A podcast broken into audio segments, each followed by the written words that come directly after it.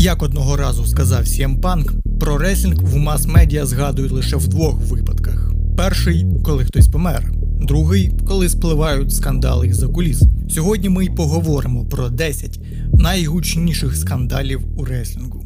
Халк Хоган та расизм. Наприкінці липня 2015 року в мережі з'явився запис, на якому було чітко чути, як Халк Хоган називав колишнього хлопця своєї дочки засудливим словом на літеру Н. Цей запис було зроблено ще в 2012-му, але сплив він дуже невчасно, коли у Хогана вже йшов судовий процес проти Скотта Штайнера з приводу злитого секс-відео за участю того ж Халкстера. Ні, мій хорній друже, секс-відео було не між Хоганом та Штайнером. Як стверджував Халк, саме Штайнер якимось чином і злив це відео. І істерика в мас-медіа піднялась неабияка, що WWE аж довелося звільнити Хогана і вирізати взагалі всі згадки про нього зі своєї історії, що виглядало зовсім безглуздо, тому як вони хотіли вирізати людину, завдяки якій WWE і нафармило собі кор аудиторію у 80-х. В результаті Халк, звичайно ж, за такі висловлювання вибачився і досі вибачається. Але весь крінж криється в тому, що Халка повернули. Та ще як у 2018 році, коли на горизонті показались арабські бабки, багато. Дуже багато арабських грошей, то WWE, як і завжди, вдали, що нікого не викреслювали з історії, і знову повернули Халкстера. Вбивство Брузер Броді. Зараз мало хто з фанатів реслінгу знає Брузер Броді, але свого часу він був дуже страшний і вкрай криповий чоловік. У свою епоху він вважався найкращим в стилі, коли потрібно було просто показати жорсткий поєдинок з обмінами ударів та використанням предметів, так званий броулер. В ході матчу Брузер міг положити на сюжет і почати бити в повну силу, або погрожувати зробити щось пострашніше. І влітку 16 липня 1988 року, перед матчем проти Дена Спайві в роздягальні арени у броді стався інцидент із місцевим реслером та букером Хосе Уартосом Гонсалесом. Реслери пройшли до душової, звідки невдовзі долинули гучні крики. Кілька реслерів, серед яких був Тоні Атлас, увірвалися до душової, де і побачили брузера, що лежав на підлозі і тримався за живіт. А в руках у Гонзалеса був ніж. Медики прибули досить швидко, але їм було складно транспортувати двохметрового Броді, через що той стік кров'ю і помер.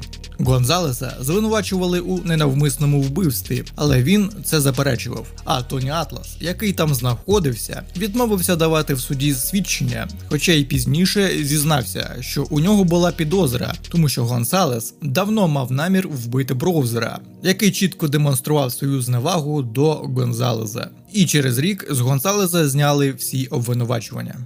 Смерть Ована Харта 23 травня 1999 року на шоу Over the Edge Овен Харт повинен був провести спеціальний вихід до рингу. Було заплановано, що він спуститься до рингу на канаті, але трапилась несправність з тросом, на якому він спускався до рингу, і той обірвався. Після чого Овен Харт впав з 20-метрової висоти, напоровшись грудною клітиною на кут рингу. Оуена терміново відвезли до місцевого медичного центру Канзас Сіті, де відразу ж і зафіксували те, що той помер. Причиною смерті було оголошено внутрішній крововилив через травму грудної клітини. Однак є версії, що Овен був живий ще протягом 6 хвилин після падіння. Він помер, чекаючи допомоги на ринзі. Стероїдний скандал. Початок 90-х це дуже темний і складний час для прореслінгу і особисто для WWF. На той час журналісти збирали всю брудну білизну, яку тільки можна було відкопати про WWF. Всі чутки, скандали, правдива інформація просто утрирувалась, щоб потопити компанію Вінса. Тоді всі бажали знати, чи приймає стероїди головна зірка компанії Халк Хоган. І на одному з шоу Арсенія Хола Халкстер випадково промовився, що приймав стероїди лише тричі, і то, коли відновлювався від травми. Ніхто до кінця й не усвідомлював, якими ж будуть наслідки від його слів. Всі вважали, що все вляжеться, та ситуація вирується сама собою, але вона становилась все серйозніше та серйозніше. І тоді Вінс Макмен оголосив, що у листопаді 91-го року у WWF будуть проводити тести на стероїди, аби довести, що всі в ростері кристально чисті. Зрозуміло, Вінс Макмен не настільки дурний і попередив усіх працівників ще у червні, і саме тому він був спокійний за результати тестів. Проте 20 із 40 реслерів, які здавали аналізи, провалили тест.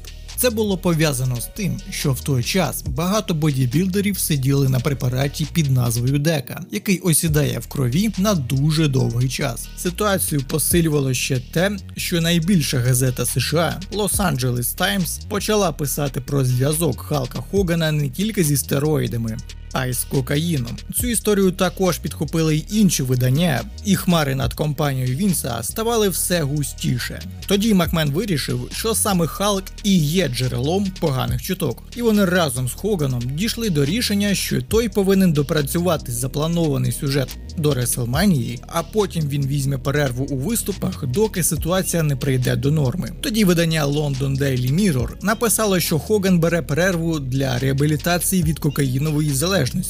Між 91 та 92 роком WWF звільнило дуже багато своїх співробітників, які провалили тести на стероїди. А вже через декілька років, у 94-му році, Вінса Макмена та Хогана судили, і за поширення стероїдів їм загрожувало 11 років в'язниці та штраф у 2 мільйона доларів. Проте їм вдалося уникнути вироку. Джеф Харді та наркотики. Ексцентрична зірка свого покоління як на рингу, так і за його межами. Джеф, безперечно, талановитий і харизматичний реслер, який мав потенціал величезної суперзірки. Але демони всередині нього у вигляді наркотичної залежності помножили все на нуль. У 2003 році, в 25 років, Джефа Харді вперше звільнили з WWE. Керівництво компанії звільнило Джефа і хотіло, щоб той пройшов лікування від наркотичної залежності. Але Харді відмовився і пішов працювати в TNA. Пропрацювавши там три роки, WWE вирішило дати Джефу другий шанс і запропонували йому контракт, вважаючи, що він схаменувся і зав'язав. Харді повернувся у WWE в серпні 2006-го, але через рік, у липні 2007-го, Харді провалив драг-тест, за що отримав перше попередження та відсторонення на 30 днів. Друге попередження Джеф отримав у березні 2008 року. Цього разу він був відсторонений на 60 днів. Після повернення Джефу Харді навіть декілька разів вдалося виграти головний титул компанії, але наприкінці серпня 2009-го вони з WWE взаємно вирішили не перепідписувати контракт, і Харді покинув компанію. Через деякий час Джеф Харді повернувся в TNA, де здавалося б, він буде головною зіркою і справи підуть краще, але ні. Джеф взявся за старе і трапився дуже неприємний інцидент. На шоу Victory Road 2011 року у Джефа Харді був призначений матч проти Стінга за чемпіонство TNA у важкій вазі. Але все пішло шкереберть, як тільки Джеф почав виходити до рингу. Коли він йшов до рингу, по ньому вже було видно, що він під чимось. Стінг був просто в аху і не розумів, що йому робити в такій ситуації, коли твій опонент стоїть угашений, а вам треба проводити головний матч на платному шоу. У результаті Стінг швидко провів на Харді свій фінішер і утримав його, щоб не ганьбитися і не створювати зайвих проблем. Глядачі на арені повсюдно почали скандувати лайно, з чим Стінг був повністю солідарний. За зберігання заборонених препаратів з наміром їх поширювати, а також за поширення опієвмісних препаратів, Харді впаяли строк, нехай і суто символічний 10 днів. Плюс до всього Джеф отримав 2,5 роки умовно і штраф 100 тисяч доларів. Але головний рофл в тому, що з моменту, коли вперше виходило це відео, пройшло вже стільки часу, що Джеф встиг повернутися до WWE і бути знову звільненим, а потім піти до Аєдабу і знову вляпатися в ті самі проблеми. Але це вже зовсім інша історія. Тому, якщо хочеш продовження, то дай знати в коментарях і можете підкинути декілька скандалів. Стів Остін залишає WWE. На одному з роу у червні 2002 року був запланований матч між тоді вже ветераном і легендою Стівом Остіним і новою зіркою Броком Леснером. Планувався результат, у якому Стів мав чисто програти Леснеру. Однак, коли Остін дізнався, що повинен був програти на рядовому безкоштовному шоу без жодного сюжету, він вирішив піти з шоу. Як кажуть, Стіву не сподобався навіть не сам факт того, що він повинен був програти, а те, що WWE розкидається такими потенційно хайповими матчами. Того дня Вінс намагався дозвонитися до Остіна, щоб умовити його повернутися на шоу, але не вдалося. І WWE, у свою чергу, як вони це і люблять, почистили всі згадки про Стон Колда. Тоді багато хто вважав, що це кінець, і Остін вже не повернеться до активних виступів. Але Остін схаменувся і на початку 2003 року повернувся та провів прощальний сюжет і матч проти Скелі на WrestleMania 19. Вбивство власної сім'ї, а потім суїцид Кріса Бенуа.